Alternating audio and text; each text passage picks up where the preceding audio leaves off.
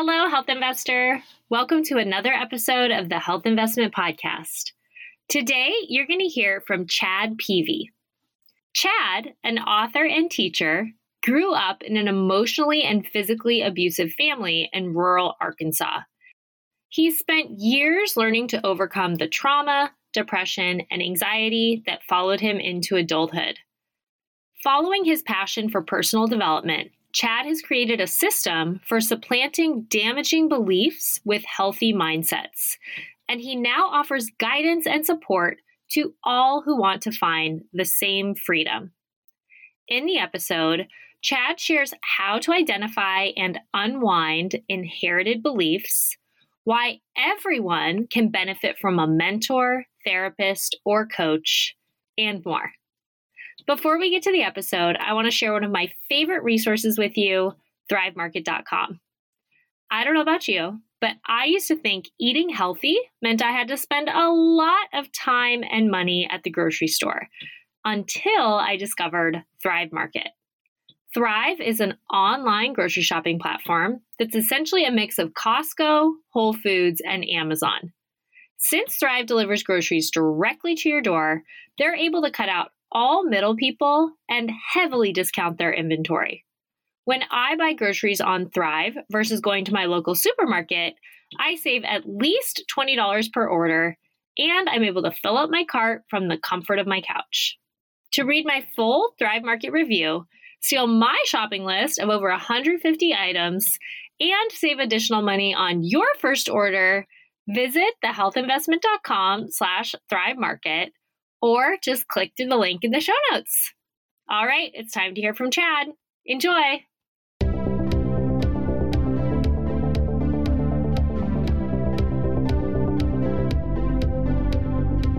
I'm Brooke Simonson, certified nutrition coach and your host of the Health Investment Podcast.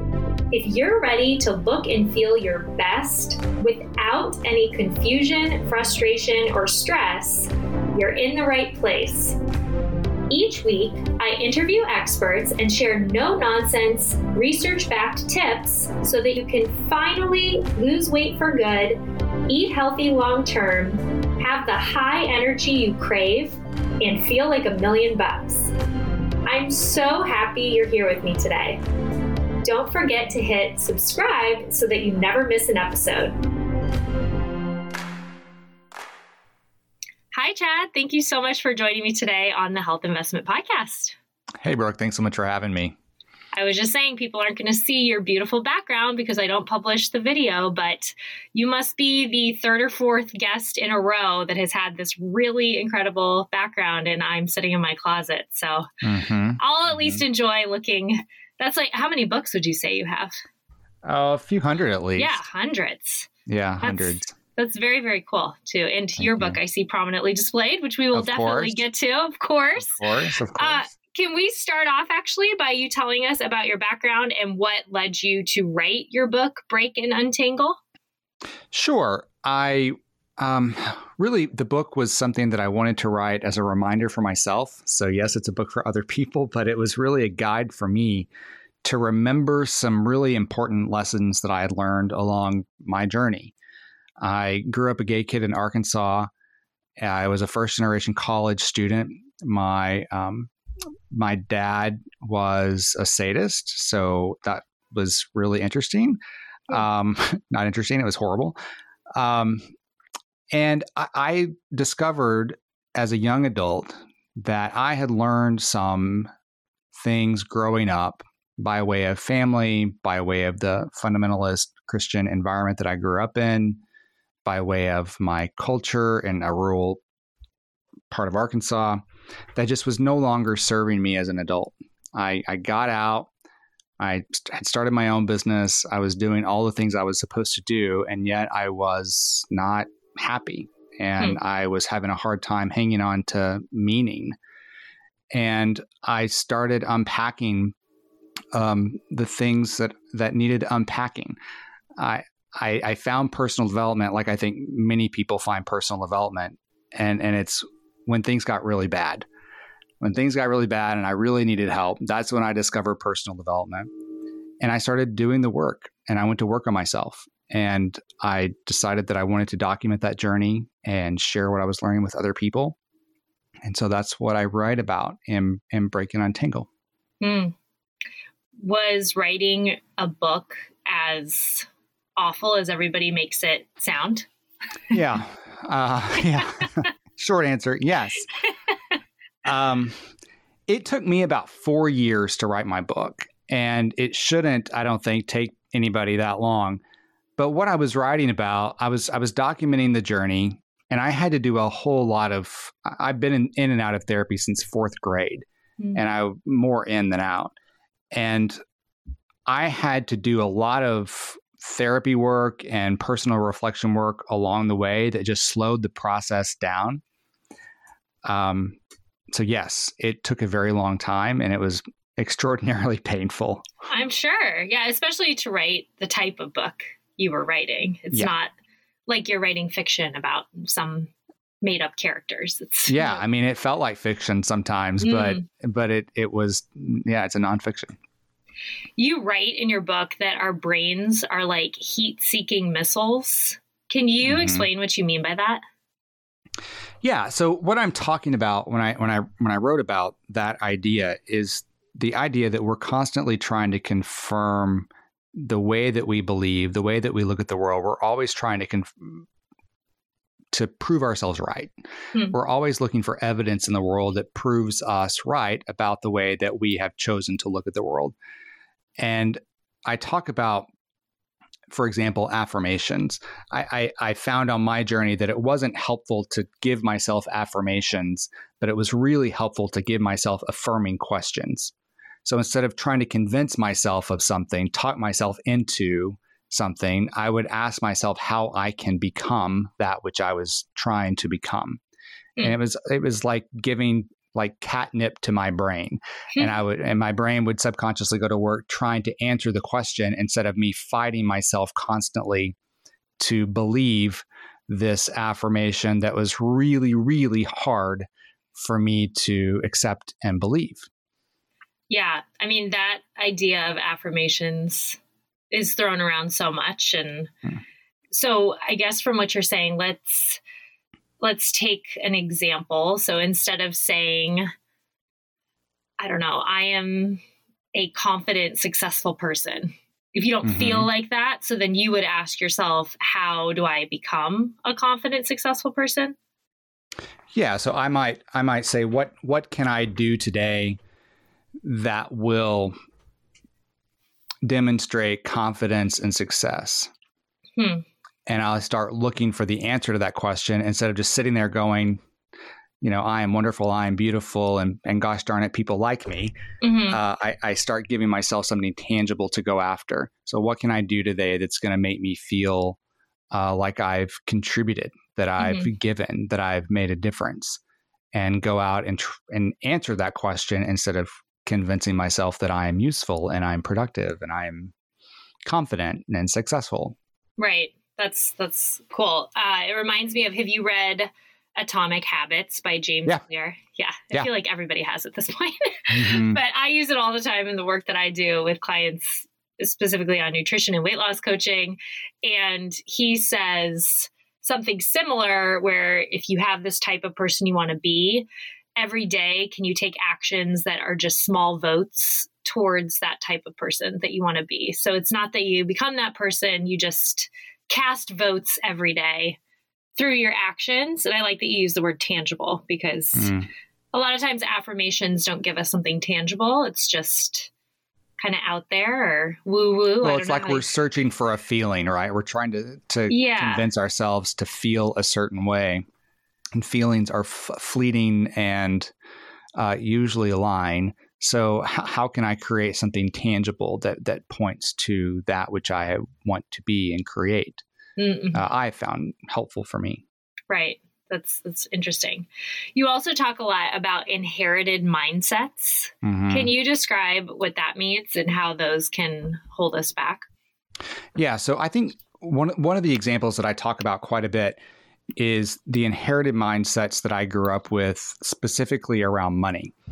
Uh, so I broke my book into three different sections. The first being matters of self, so those things that relate to who we are and our own identity. The second part is those ideas of strategy, those those day to day tactical things that we have to do in life to to get where we want to go. And then third, social, so interacting with other people, understanding our place in the world and our relationship to others. And in the middle of this strategy section, I talk about the, this idea of money and the inherited mindsets that I picked up around money. And a lot of it is and when I when I say inherited mindsets, things that I picked up that I did not consciously choose for myself, mm-hmm. but traditions, customs, just the way it's always been done that I never stopped and considered is this really how I look at it, or was this given to me? And so inherited mindsets are those beliefs, those ideas that are given to us. So with money, one of the things that I picked up was um, it, it it's easier for a rich man to go through the eye of a needle than it is to enter into the kingdom of heaven. Mm-hmm. And so if you're carrying around this idea in your head that rich people aren't going to heaven, then we will not become rich. We will not allow ourselves to live with abundance or or aspire for wealth. And that really hit me hard. Another one around money was how money was treated in, in my house growing up. So my dad's money was always off limits to us. Um, we never talked about his money. He kept his wallet. Back in the day, microwaves were like um, the size of you know small vehicles, and so yeah. we had this microwave sitting in the corner, and on top of the microwave cabinet was my dad's wallet. And I always knew that dad's wallet was off limits, never touch it. Um, my mom, on the other hand, was the one that always gave us money for lunch or field trips, or I was in band, and so she would give me money to go to the games on Friday nights. And so I got this message growing up. I inherited this belief that money comes from women, money doesn't come from men. Hmm. And so when I had my business, I owned a, a marketing business um, in Keller Williams, inside of Keller Williams. And we would, I would work with these agents and they would come in, and my staff would point out that I did not charge the men the same amount or do the amount of work commensurate with the amount of money I was making with the men. Whereas with the women, they would come in, I would say, This is what we do, this is what it cost, and charge their card. So it took someone from the outside to make me realize that I was experiencing money differently when it came to receiving money from men versus women. And so I start I dug in at that point and started figuring out what's going on here. Why am I experiencing these ideas around money differently when it comes to men versus women. And that's a really, I think, practical way of looking at how inherited mindsets, those mindsets that we just picked up that we may not have been aware that we were carrying around, can show up for us and have a really tremendous impact on what we're doing day to day. Hmm. And so, is that your three part untangling process of, let's say, somebody identifies this mindset they have where money comes from women, not from men, or women hold all the wealth? How do you untangle that through your process? Well, in in my process, the first step is always awareness, bringing okay. awareness to it, and then really talking it out ad nauseum is is the method that that we typically use around here. So, going from every part of that, how that's affecting us, how that's affecting other people, uh, what are the behaviors that are being derived from that belief, uh, what are the emotions behind that belief, and working that out uh, just by looking at it from all these different angles. Mm. And is it better talking than journaling, let's say? Would you encourage people to talk about it? Yes, I do encourage you to talk about it. Um, and I think journaling is great. I mean, I journal all the time. I've got my journal here in front of me. It's just sort of an ongoing tra- transcript of my life. But talking it out, and I think talking it out with significant people in your life is really important. So, in all of the coaching that we do around here, the homework is almost always go talk about this with a significant person in your life.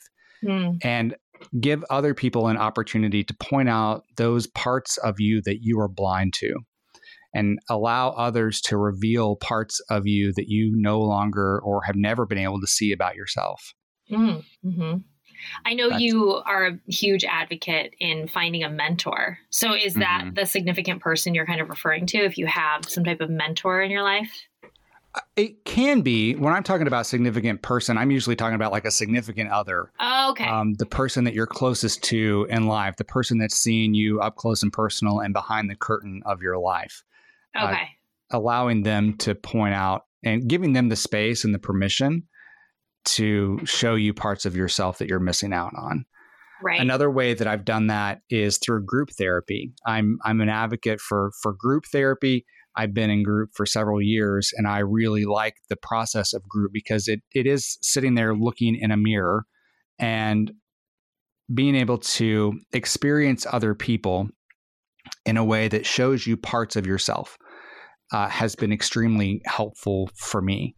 Hmm. And as far as mentorship is concerned, I, I look at that more as role modeling and being able to identify those people that are living the life that you aspire to live. Um, and so I, I look at those things a little bit differently. Okay. And so group therapy, is that typically more accessible if somebody can't afford, let's say, one on one therapy? Is it typically more affordable or you said it can be more beneficial even than one on one therapy? Can you kind of describe the pros and cons of both?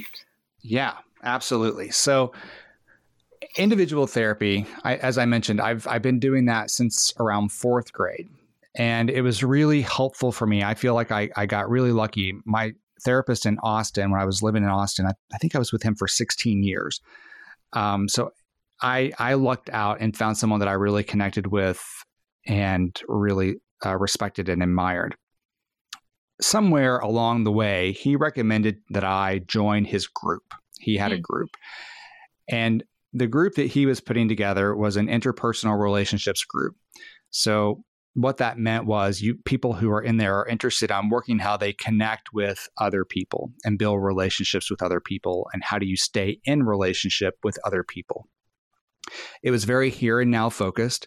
And so almost always before you would share in this group, it would start with, you know, I'm how you're feeling. So it was this idea of, of like a feeling first language that you're using.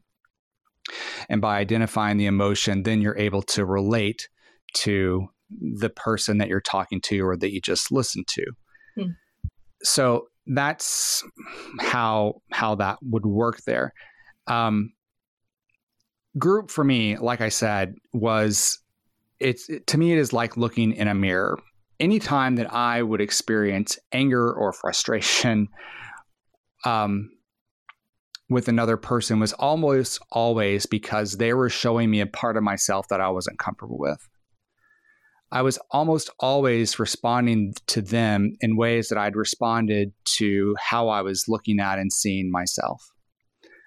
And the opportunity to examine that in that setting was really helpful for mm-hmm. me. Um, group uh, is more affordable typically. In my experience, group has been much more affordable than individual. So I pay probably for one whole session for for a month of group uh, would cost me what one individual session would cost. Mm-hmm. So it has been more accessible that way. And there have been times when I've done group therapy and individual at the same time. There have been times when I've done individual, group, and couples counseling all at the same time. Those were busy weeks. Those were some really intense, really emotional weeks. And and I I discovered uh, therapy hangovers, and I and I realized that we're gonna have to slow this down. So that yeah. didn't work for very long. um, and, and right now I'm just in just in group and okay. and working on on just how I relate to other people. Therapy hangover. I've never heard that term before, but it oh, it's a real thing. Like a real, yeah, yeah, yeah. It's a real thing. yeah, for sure. How does somebody uncover a long held belief or an inherited mindset? Uh, like you mentioned, the money ones. It yeah. seems to me if they're just kind of part of you and you've believed them your entire life, they'd be hard to uncover? What I found with myself and what I find with my clients is typically, typically where we are feeling anxiety, it, there's something to uncover there with with an inherited belief. So I know I hear your train, by the way. yeah, I'm gonna mute myself. it's always there. It's always uh, lurking. It's I'm sure every listener on the podcast has heard the train all aboard a handful everybody. of times. Yep. Fun little background noise. It gives you character, Brooke. It yeah. gives the podcast character. Thank God for the train. Yeah. Okay, so anxiety. I was talking about anxiety. So I, I think for me, I've, I've had anxiety. It's just part of my makeup. And I've learned over the years that anxiety is typically pulling me towards something. So I look at anxiety as, as this tension that exists between the way things are and the way that I want them to be. And so if I'm experiencing this tension, then there's something that is out of alignment that needs looked at. Something there's something under the hood that needs examined. And so that for me has been how I've uncovered those inherited mindsets that need unpacking and looking at and examining and going out and finding mentors that can help me reframe uh, how I'm looking at something in my life. So okay. that's how I've done that. The money one, for example, were you feeling anxiety around money in your business? And that's kind of what led you to maybe seek out a business coach or somebody to help you identify where that anxiety was coming from? Yeah. So there was a lot of anxiety around money. And the one that I like to tell is the one about the, the difference between men and women. But I was also the guy that had the student loans that felt a lot of anxiety around that. I um, had hired an assistant to, to manage all of my money for me because I didn't like facing the bank account. I didn't like dealing with any of that stuff. Um, so I had a car repossessed because I had ignored my bills and paying my bills. And it's not because there wasn't money coming in, it's just because I was an avoider. I didn't want to deal with any of the money stuff. And so I had an enormous amount of anxiety around money. And I knew that I needed to dig in and uncover what that was about. Um, I, I had always measured my self worth by my bank account. Uh, there was always a direct correlation between the amount of money in the account and my mood. Hmm. Uh, so there was a lot of money issues that I had to to deal with and work through. Mm, interesting. You detail yeah. 10 or sorry, 12 mindset methods. Mm-hmm. What do you mean by mindset methods? So I when I was unpacking the stuff that I was going through, I realized that there were these 12 distinct ideas that needed to be worked on. So it was the, the first one was talking about purpose and finding purpose in our in our lives. Uh, I talk about identity as someone who grew up gay. I had a lot of identity issues to work work on. I I always felt like a chameleon in life, going through life trying to fit in everywhere instead of just being me. Covering up my mannerisms, watching how I talk. So there was a lot of identity issues that that I had to confront. Um, and I, I, discovered that there were 12 of these different mindsets that were sort of cornerstones to my personal development work. Mm. And and working through it, I, I, offer exercises in the book that I discovered uh, or created. Um, and those are the methodical ways of looking at a mindset, unpacking it, going through the process of discovering how that might be holding us back so that we can go out and, and do something different with our lives. Interesting. So around purpose, mm-hmm. you would then kind of explore what is your mindset that you have around your own purpose in the world and through your questions really unpack that. Yeah, and so studying studying what it meant to have purpose. Uh, I I had um, purpose for me had always been like this big, hairy, scary idea. Like, what is your purpose in life? And I was always like, oh God, if I answer, what if I get it wrong? Like, what if I answer my purpose is this and I'm wrong. Like it was just paralyzing. Um, and so I had to do a lot of work around really understanding what exactly is purpose and is purpose a life sentence? Turns out purpose for me was not a life sentence. That that there was a season in our in life and we go through different seasons in our lives and those seasons we can have different purposes for different seasons of our lives. Understanding that there is a common purpose that we all share. And so our common purpose, and this has been from the Tao Te Ching to the Bible to all, all of these ancient texts, our common purpose has always been to serve one another. And so putting the foundation on purpose that my purpose is to serve others.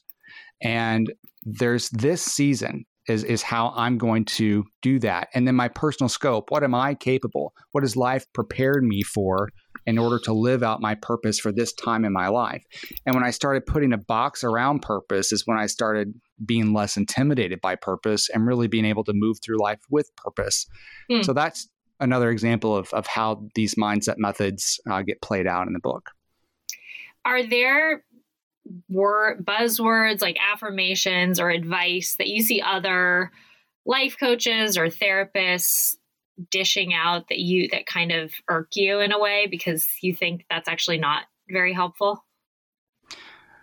I think that the what bothers me, I think, is this whole idea. There's a lot that bothers me, Brooke, as we get to yeah. know one another. You're going to learn this. There's a lot that bothers me.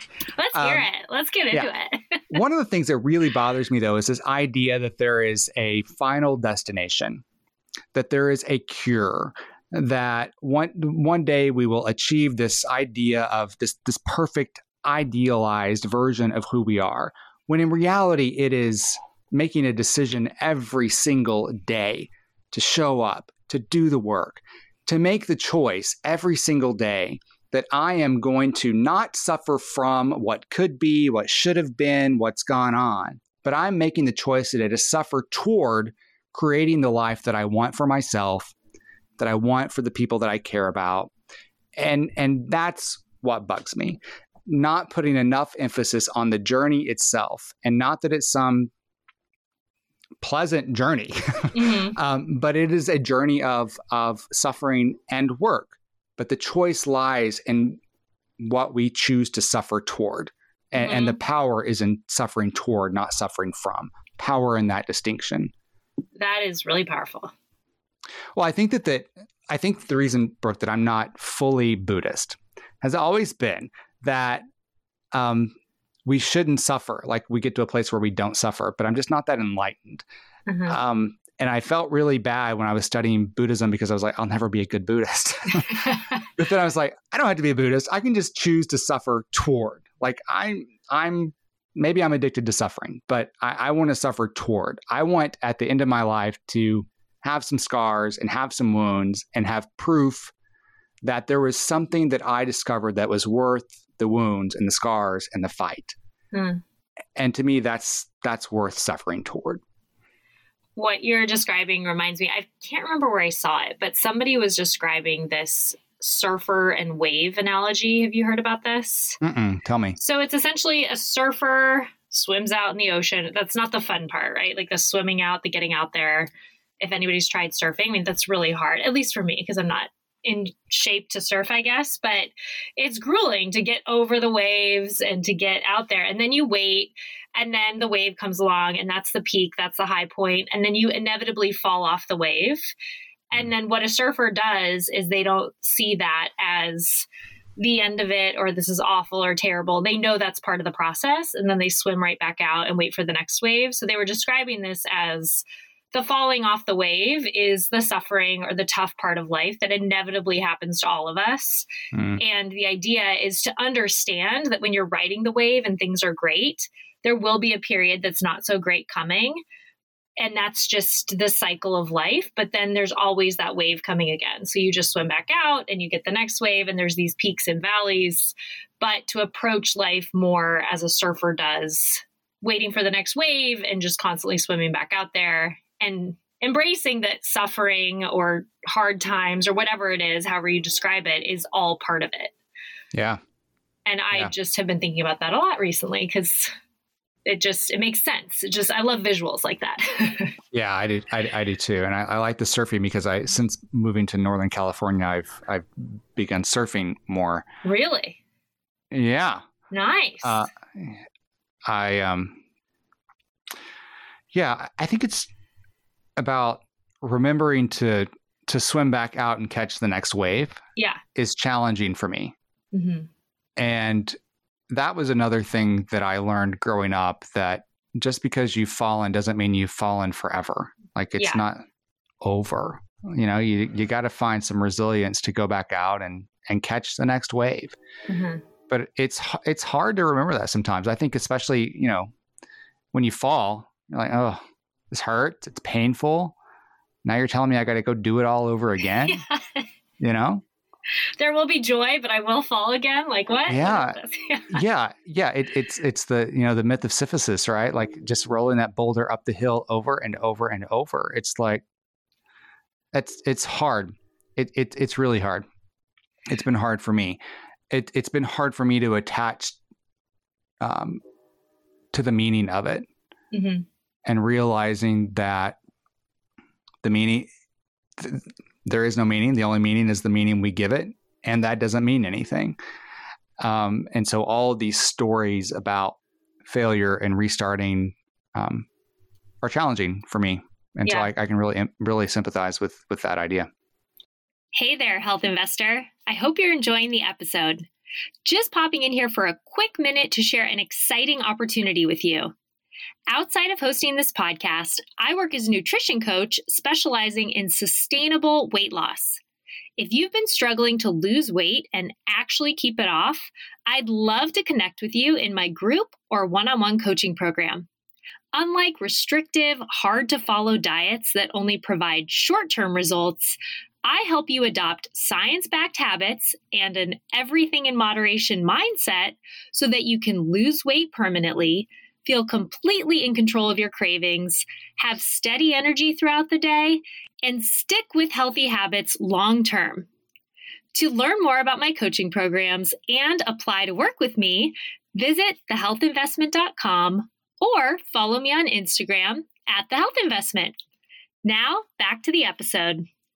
I think it's also great that you speak of the journey, and that's the whole thing. It's not that we arrive at some destination I mentioned I work in the nutrition and health and weight loss space. So I posted a video on TikTok that ended up resonating apparently with a lot of people because it got a lot of views and a lot of comments. But essentially, what I was saying is it's January as we're recording this, and a lot of people are viewing their healthy eating or weight loss journey as a destination where they will do something for a short time, they will achieve the success they're looking for and then they will have reached it and then that success will last forever. And so this is why there are all of these diets out there and programs that people subscribe to, but then the weight bounces back because they're not looking at it as a lifestyle commitment forever and ever. And so it's reminding me of what you said because I hopped on this video and was explaining my own story of when I lost the weight and adopted habits that work for me in terms of movement and nutrition, that was great and good and fine. And I lost it. But now I continue with those habits every single day to maintain mm. the success I had. And so I think about my nutrition every day. I think about what exercises I'm going to do weekly. I think about how am I going to get my steps in every day. I'm constantly, you know, putting myself to bed at a decent time so that I can get enough sleep. But it's a it's a journey that doesn't end. And sometimes people don't want to hear that. They want to hear you lose the weight, you hit that destination, it stays off forever and all is good. But in the same way, it's a constant work in progress. You you never stop working at it. Yeah, it's not a um it's not a one month course you buy. It's a lifestyle change. It is forever and ever. And that's how you're mm-hmm. describing, mm-hmm. I think, just how we yeah. go about our purpose and our identity. I mean, this is all a work in progress mm-hmm. forever. Uh, and yeah. just finding kind of peace in that, I guess, because it can seem daunting, but.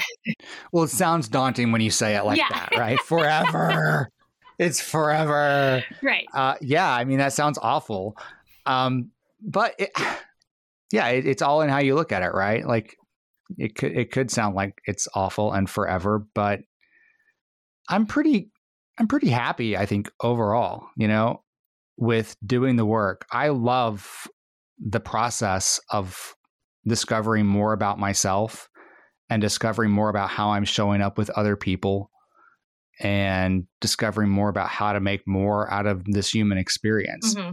And I I I love that. I don't I don't think of that as daunting at all. Right. Um, it's not easy, right? Losing weight's not easy.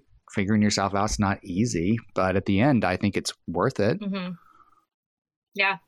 What if somebody is hearing this and they've never done group therapy, they've never done one on one therapy, they've never picked up some type of improvement, self improvement book or self help book, however you want to think about it. Yeah. And they kind of feel like that's for other people, not for me. What would you say mm-hmm. to that person? Well, I was like that person. I relate to that person. I completely get that.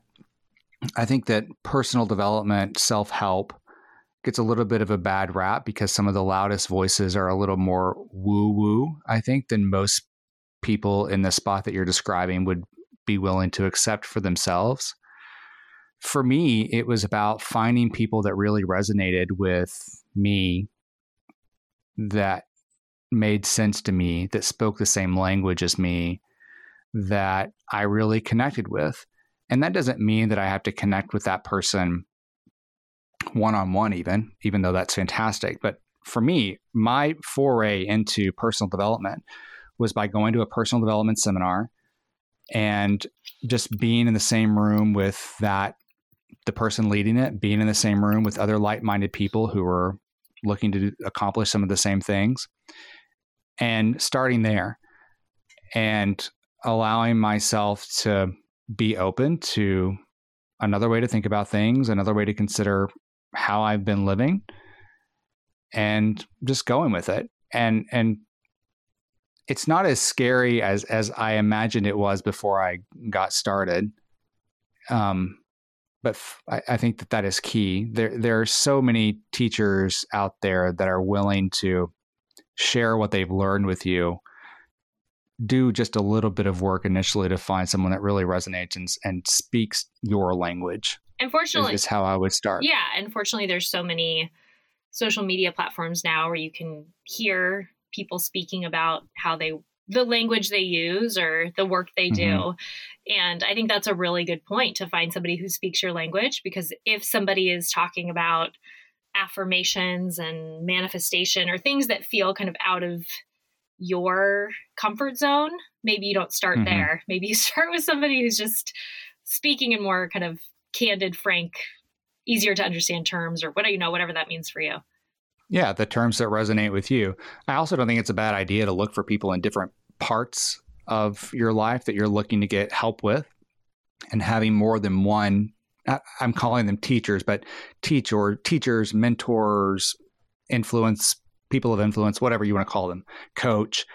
Um, you know, I, I have people who I look to as financial mentors, people that I look to for personal mentors, people I look at for um, relationship mentors, fitness mentors.